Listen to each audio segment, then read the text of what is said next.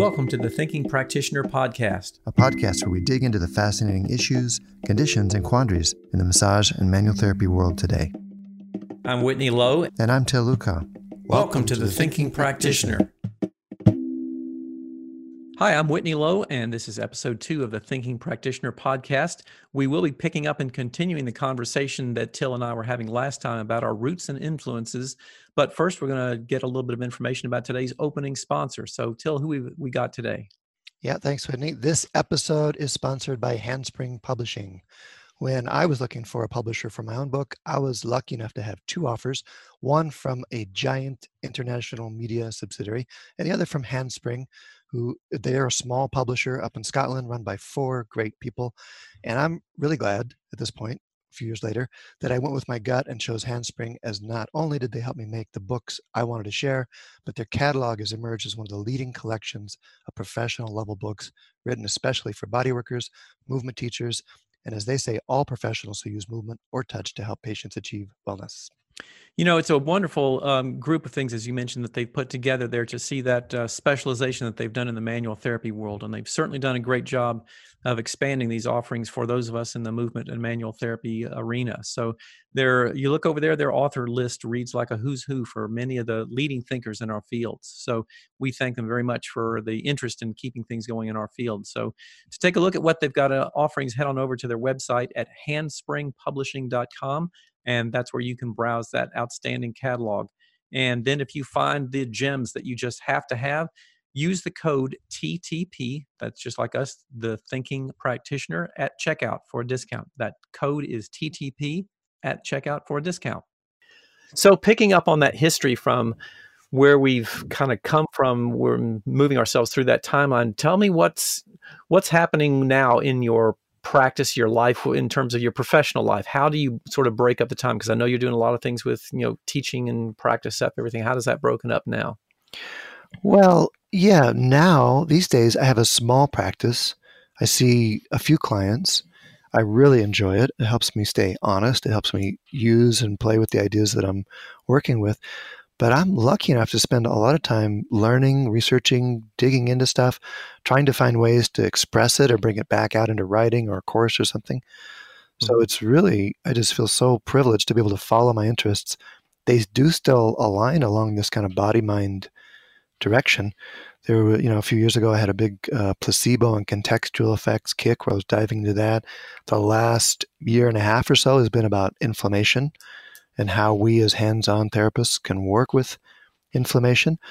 The, and the next topic is still to emerge, but the candidates include things like uh, motivation or mm-hmm. change. What what's the impulse to change that people come to a manual therapist with, and how can we encourage that as manual therapists? Essentially, the question: How do we continue the effects of what we do off the table?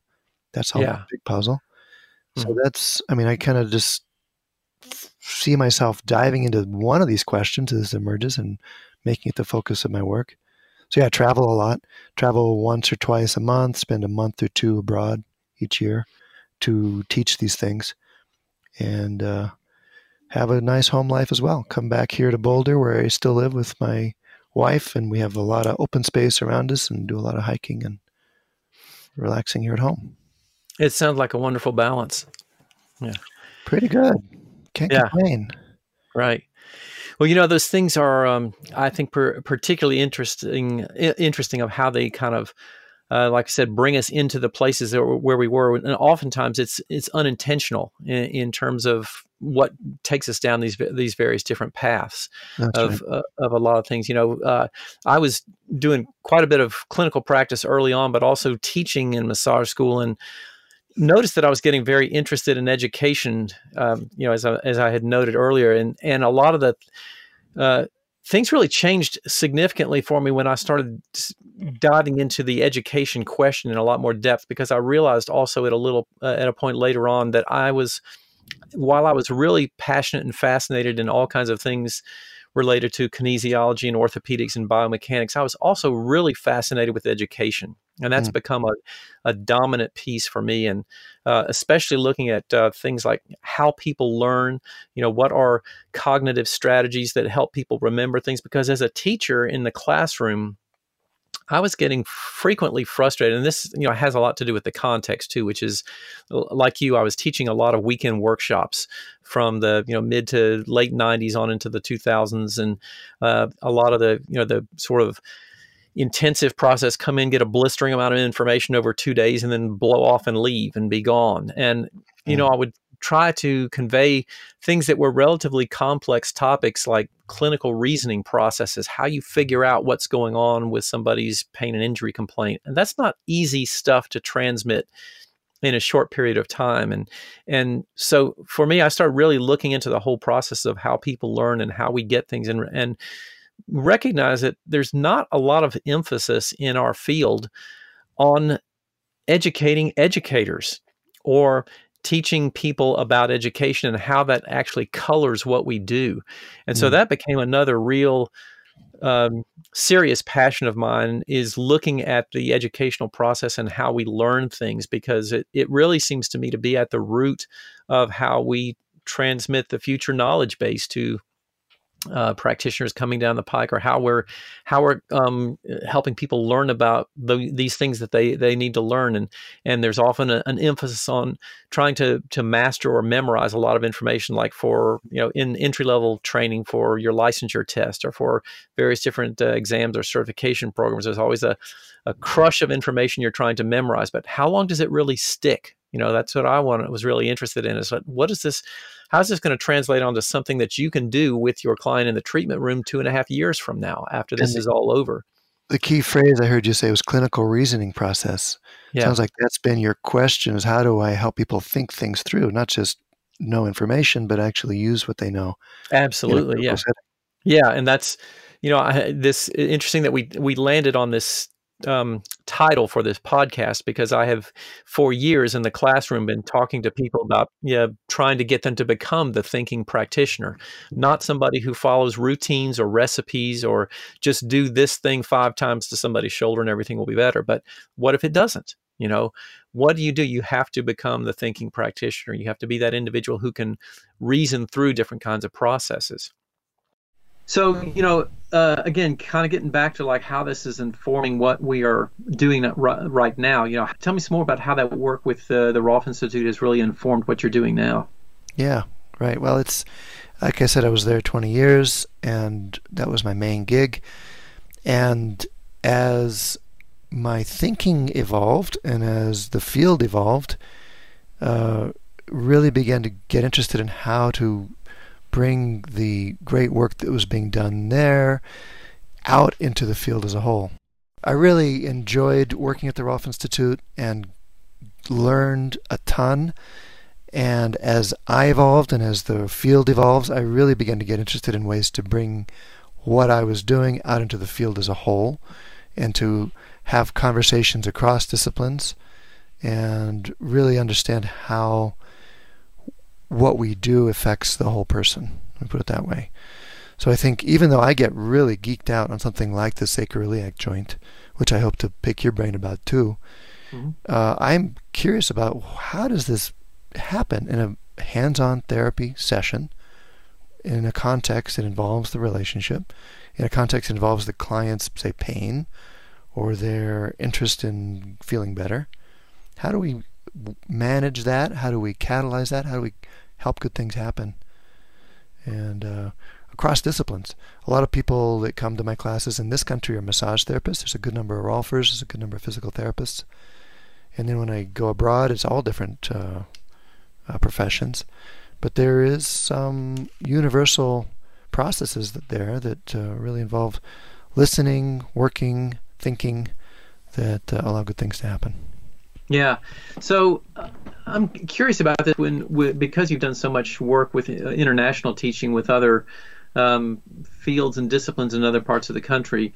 Um, how would you say, for example, the the predominant group of manual therapists that we're probably speaking to in this podcast, I would say, is most likely massage therapists. And um, how would you say, for example, their preparation or their ty- their work approaches and their perspectives are there really key differences or things that you would notice of those in other countries as a uh, in comparison to what um, we, you see with the practitioners you work with here?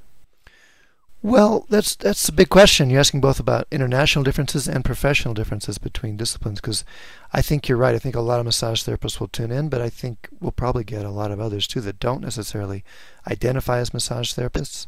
So I'm Yeah. I'm always trying to remind myself that as I speak, and you know, you and I both write for say Massage and Bodywork Yeah. magazine, one of our sponsors here, all that kind of stuff. So it's it's always for me, it's always looking for what's universal, and I Mhm. think Yeah. there, I think we tend to focus a lot on the distinctions. I know it's a big discussion within the field of structural integration. Is like how are we not massage? Yeah. and Uh-huh. both for to distinguish themselves as practitioners, but then also distinguish the work itself. But there's a whole lot of it that's pretty common and pretty universal and useful across that continuum, no matter what kind of context you have or what the clients come in expecting. And probably the same is true internationally as well. I mean, there's huge cultural differences. I, you know, I'm about to go off to Norway and Poland and then London and Ireland on the same trip. And those are all northwestern Europe. Well, I guess Poland isn't northwestern, Poland's northeastern Europe. But culturally, they're all over the map in terms of their learning styles, education backgrounds, the type of professions that end up coming to my trainings. Yeah. So it's uh, it's a great exercise in uh, trial and error, really, finding what people find useful, what they what lights their fire, what what makes their eyes open up, and they come asking more questions about. Yeah, yeah. Certainly, from an educator's perspective, it seems like that would pose um, a lot of interesting challenges because you know you cannot rely on on backgrounds being assumed to be one particular way or the you know what what everybody's training even is uh, in there that they've gotten you know certain uh, basic concepts or ideas that you might assume to be foundational and and present with everybody may not necessarily be there so that certainly seems like something could be challenging Yes and no. Yes, in that.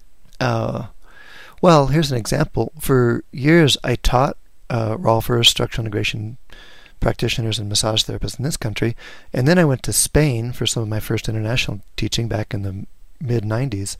I was teaching mostly physical therapists.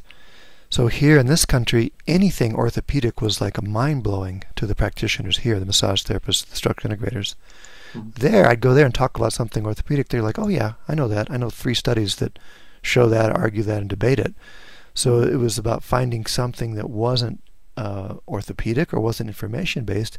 In that case, it was more the interaction or the proprioceptive sensory aspects of the work.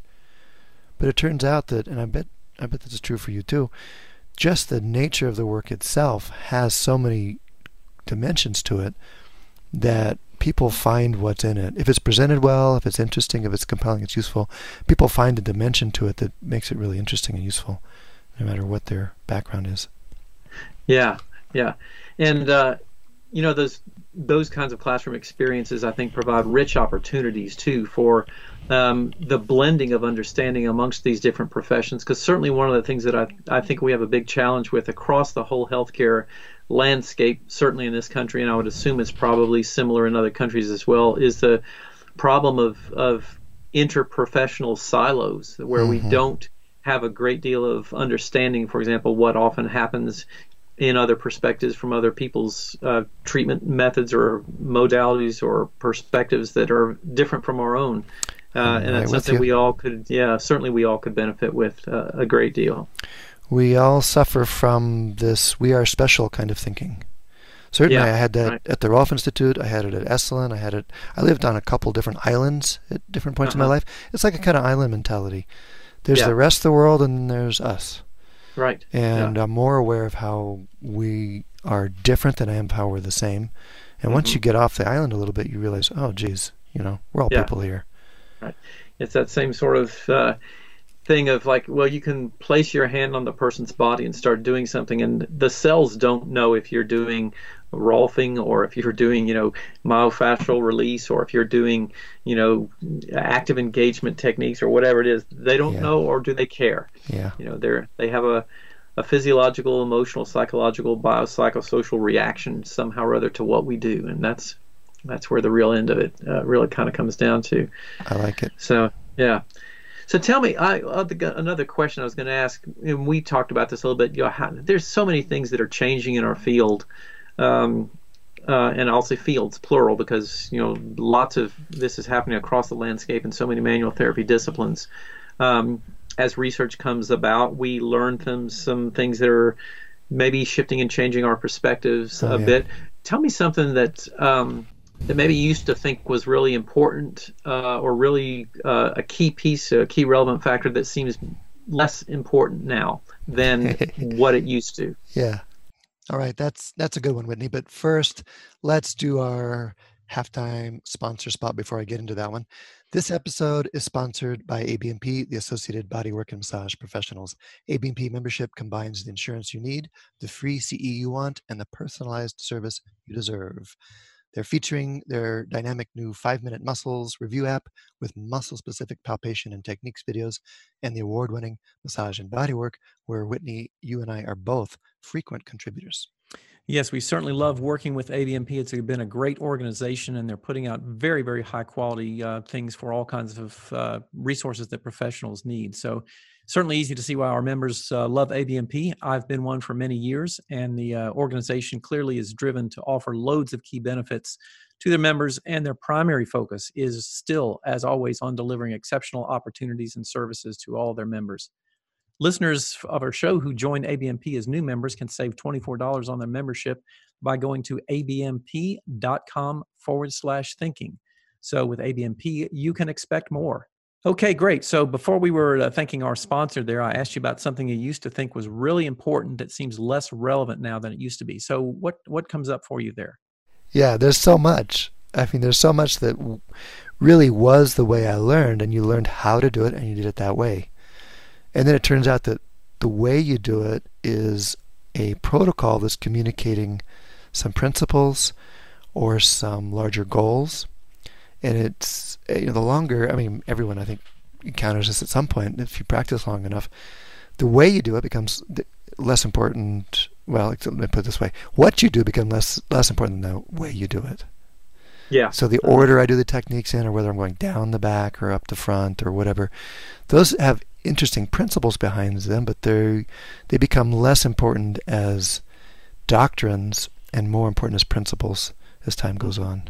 Yeah yeah, and I think oftentimes those may be um, initially transmitted and, as you noted, taught to us as sort of doctrine things because they're presented in a system. And this is what makes my system different from somebody else's system and why I get to, you know, trademark my system and charge more money for my system because we go from, you know, right to left instead of left to right or something like that. And, you know, those things often have an interesting narrative associated with them, but often I think what we're kind of encountering is many of those narratives don't always um, sort of stand up to the test of time quite so well when we start digging into some of the deeper things below it. So um, or, I think that's yeah. yeah. Or I could say for me, it, they they made less sense to me personally as I went on, and I got more interested in getting down to the principles underneath them about when I got some great results, what was happening there.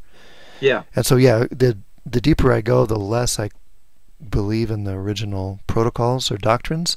Yeah. And the more I get curious, and maybe even the less I know, but the more I get curious about what is it that really catalyzes change.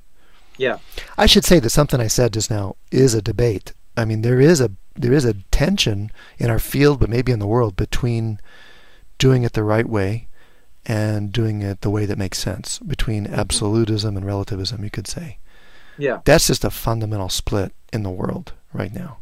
Mm-hmm. So I'm right. I'm articulating the relativist point of view, which yeah. isn't the only point of view, but it's the one that does seem to make sense for me. Yeah. And I think it's important for us to recognize too that there are gray areas in that particular perspective about looking at the way that you do things because there are in fact reasons that you would not want to do certain things a certain way because mm-hmm. it's actually dangerous there you go and and we have to recognize that okay is this a time when the reason that we're being uh, encouraged to do something or not do something is really for um, a a serious um, health reason, or there mm-hmm. is there just a pet theory that we're kind of uh, attracted to that makes you know makes us follow this particular protocol or, or process?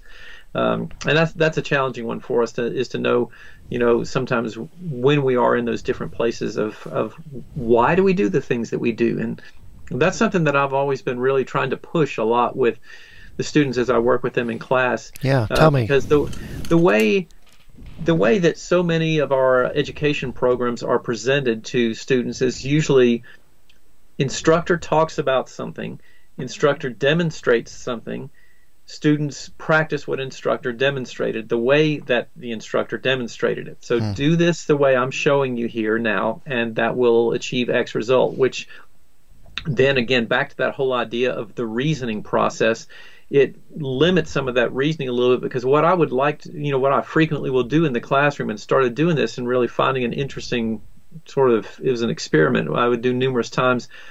For example, present a principle to the students a particular way. And then when we'd get to the practical application where they go back to their tables and they start practicing something, I'd ask them a question that would flip that whole thing into a completely different scenario that I didn't talk about. Ask them, mm-hmm. okay, now what would you do here? And there was so many instances in which there was just this deer in the headlights look because well i don't know you didn't tell us that yet. Off the map. And right.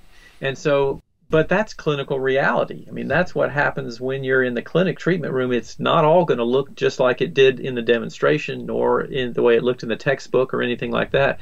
And that's why the whole reasoning process is so very important to have to think through some of these things. And i think we're we're at a place now where it's there's a lot of people who are less comfortable with uncertainty. Hmm. And some of this has to do with insecurity as an instructor or insecurity in their particular positions and feeling like they have to have all of the answers. And that's that's a challenging and somewhat dangerous place to be in because it leads you down this hmm. road of feeling like you have to say something and, and have an answer for all kinds of questions when there's a whole lot of questions that come up that I don't know the answer to and you know you know back in I yeah. joke students frequently back in the old days when we were in the classroom you could get away with some line of bull for maybe a, a week or two after you said something before someone might find a, the inspiration to go look it up but yeah. nowadays you're going to get googled within a matter of seconds people are in the back of the room tapping into their phones as you speak yeah. yeah. checking it out it's true yeah so don't don't get into this thing of feeling like you have to answer everything and have an answer for everything because uh, uncertainty is is not bad it's it's actually something that leads us in good directions of questioning things a lot. Yeah, that's right. That's right. And there's probably a stage to it. As an educator, I kind of learned that, at least as a strategy, if I came in too early and says, okay, let's just work from principles or let me just show you something and you go try it, that worked for some people, but a lot of people really freaked them out if yeah. I didn't give them a protocol. Yeah. And eventually, after a couple of years of fighting that, I go, okay, let me give you step by step knowing that that's not the end purpose here, that's just a way to practice or learn or whatever. Let me give you a step by step, and that actually calmed people down quite a bit. So when people are lost, that step by step helps, but the step by step isn't the point. It's just the the framework. Yeah, that's the essential thing. It's like um, it's something that you have to use to get started, but mm-hmm. then you mm-hmm. also have to know when to let go of it. Mm-hmm. Um, it's just like um, you know, in some respects, it's like grammar. Okay, you have to learn basic grammar in order for us to communicate accurately. Mm-hmm. But uh, once you start writing poetry, grammar is probably going to go out the window there, and so nice. uh, to a to a certain degree. But if you don't know it to start with, then it, you can't sort of just take a jumping off leap from it and and just be, you know, wild and yeah. unrestricted in the things that you're doing there. I'm looking at it up here. Picasso, his quote I'm just gonna make. I can't find it. I'm gonna make it up. He said something like, uh, "Learn the rules like a pro, uh-huh. so that you can break them like an artist." I like that. Yeah. Something like yeah. that. We got to know. We got to know the yeah. protocols. We got to know the rules for sure. The contraindications, the dangers. Yeah. Yeah. Mm-hmm. And we we have to know how to notice when we're getting lost or stuck in each one of those also. You know yeah. notice when we're getting stuck in the rules and the guidelines and the foundation principles or also notice when we're getting stuck in um, just abandoning them uh, willy-nilly altogether and jumping into something because uh, somebody said this esoteric idea and you thought it sounded cool and so now that's the way everything is. So uh, yeah i think it's really important that we we recognize we be able to recognize when we're ourselves getting pulled into those vortexes mm-hmm. or vortices. Mm-hmm. That's good. Well, what are what are you what are you working on these days, or what's capturing your interest to your passions the most? Would you say? Yeah, right now, uh, at least at the moment, the uh, the big project on my plate is a revision of my book on orthopedic assessment, which has been out since uh, 2006. So it's it's a long time coming with another second edition of this book. Most wow. of the book turnaround times are much shorter. That gets us into a whole different topic of publishers forcing edition updates, which we'll, we'll, get that. And uh, this one I didn't have to because I self-published the book. But um, this new edition of the book is something where I'm really trying to bring in educational principles um, because the world of publishing has changed so dramatically now. And when we talk about classroom learning aids, um, you know, a textbook is good for certain types of things and not so good on other types of things. And I've gotten uh, very much enmeshed in the world of online education and looking at ways to help people get outside of the traditional learning formats and, and, experimenting a great deal in that whole area ever since the early 2000s. So this new book is going to be a uh, an interesting sort of multimedia workbook is the way I'm sort of describing it. So it's going to be much more than you know most textbooks have like a a website bolted onto the textbook that is in addition to what the textbook is, mm. uh, but the textbook can live independently. Um, this one's going to be a little bit different because it will not really be independent of the online components. There's going to be a lot of stuff that just will simply not be in the book that it's online because certain things are better to be transmitted in a multimedia format, like showing technique things through video is way better than a still picture in the book.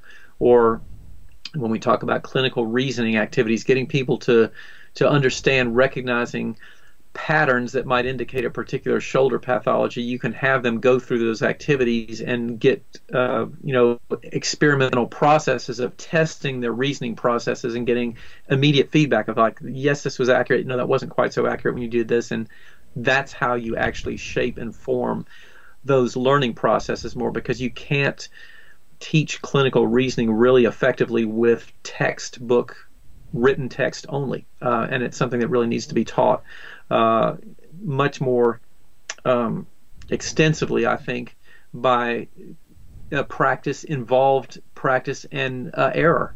Error is a crucial part of learning those kinds of things. It's like, well, if this isn't right, what would be, and why do you do what you do, or why did you figure that out? Why did that a group of signs or symptoms point you in the direction of thinking something like this was present. So um, that's really where I'm enmeshed right now is, is in this book revision and uh, continuing to push the envelope with, with online education and trying to bring that into the manual therapy world a bit. You've always been pushing that envelope. I know you're looking for ways to make it as useful and real as possible. So that sounds like a really fascinating uh, revision, you called it, but you're talking about a higher level integration between the online world and the text world, and yeah. that clinical reasoning piece. Yeah, yeah, absolutely. And you know, I got into the whole online education thing back in the late 90s and early 2000s before it was really kind of a big bubble that it's turned into simply because I was curious about how we could do a better job of teaching clinical reasoning processes than than I was doing in the classroom weekend workshop format. And yeah studied a lot of what was happening in the world of online education, and that took me down a huge different rabbit hole of of uh, multimedia learning theory and, and instructional design and yes. um, all kinds of things that have to do with what you're doing when you're creating multimedia learning experiences, and really thought that. Uh, you know, there was a tremendous amount of potential for bringing this into the massage world for teaching all kinds of stuff.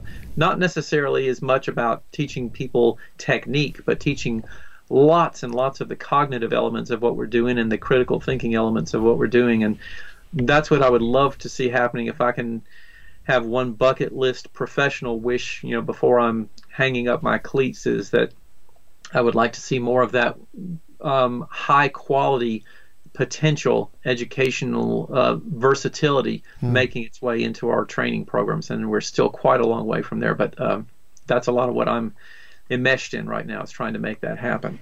That's great. And there is so much potential there for the online world. And I, I think you and I talked about this a while back. I got inspired also way back. It was like uh, the year 1999. I taught my first teleconference course. Uh-huh. And we taught it was the same question all these years. Yeah. Like, how do we integrate that into a full scale, full spectrum learning uh, experience? And no, you can't duplicate the in-person experience, but you've really led the pack, and you, I know you have a tremendous number of offerings there. And uh, this this bucket list item you have of really seeing that take shape, I'm behind. I'm behind you. I'm with you. Good. All right. Well, we'll we'll see if it happens. It's a long. Uh, there are lots of days when it feels like I'm pulling a freight train up a hill, but you know, that's how those things happen. Yeah. They happen little bits at a time. It happens all bits at a time. Yeah. So what what are you? What's on your plate nowadays that you're focusing on? Well, I mentioned uh, the question of motivation and change off the table. That's looming on my horizon. In the short term, it's just getting our new website finished. We have a bunch of online courses there, and there's a whole uh, directory and CE tracking system there that is just about getting finished. We have a couple of great retreats coming up that I'm getting ready for. But yeah, I think in terms of topics, it really, we'll see. We'll see what it really grabs my interest. I think it is something around the question of change. How do we really catalyze deep change in our clients? Yeah. And then for me, yeah, as an educator, how do I catalyze or invite or inspire deep change in the students that come to our trainings or do our online things? Mm-hmm. That's the biggest one for me. And it's, it, it's working at the next level with the people already in our program. And there's always people coming in, so how to engage them away in a way that's most meaningful, how to keep what we're teaching up to date and interesting. And uh, honestly, I mean, if I had to make it off the top of my head, our mission statement is basically to blow people's minds. Yeah, there you go. I like that. Yeah. yeah. And so uh-huh. just look continuing that process of blowing my own mind and looking to how to do that for the people that come to us for trainings. Yeah. That's the wonderful. challenge that's facing me personally. Yeah. Yes, indeed. So we will continue to explore lots of those topics uh, here on the podcast, and um, I think we'll maybe dish some of those up here in the next uh, couple episodes as we're coming down to, to take a look at them. So, me too, Whitney. Next time we're talking about the challenges and opportunities we see facing our field. That's uh, at least a part one of that conversation. So be sure to check that out. Before I go, I should invite the listeners to stop by the podcast site for show notes, CE credit updates, and extras. That's www.thethinkingpractitioner.com. Or those uh, notes, etc., are on each of our own sites. My site, advancedtrainings.com, advanced-trainings.com and they're on your site too, Whitney. What's yeah, they are indeed. Yes, and we are over at the Academy of Clinical Massage.com. And we would certainly love to hear your thoughts or questions uh, sent to us to give us some input about what you like about the show, things you'd like to see us cover, or anything like that. Or, you know, what you don't like, we'll hear that as well. Um, you can send those notes to us at info at thethinkingpractitioner.com or through our social media channels. Um, I'm on uh, Facebook at um, the Academy of Clinical Massage and also through my name, Whitney Lowe. And Til, I believe you're over there also at Til Luchau. Is that right? That's it. And please rate us on Apple Podcasts or wherever you listen and tell a friend. Thanks, everybody. See you next time. Okay, we'll see you then.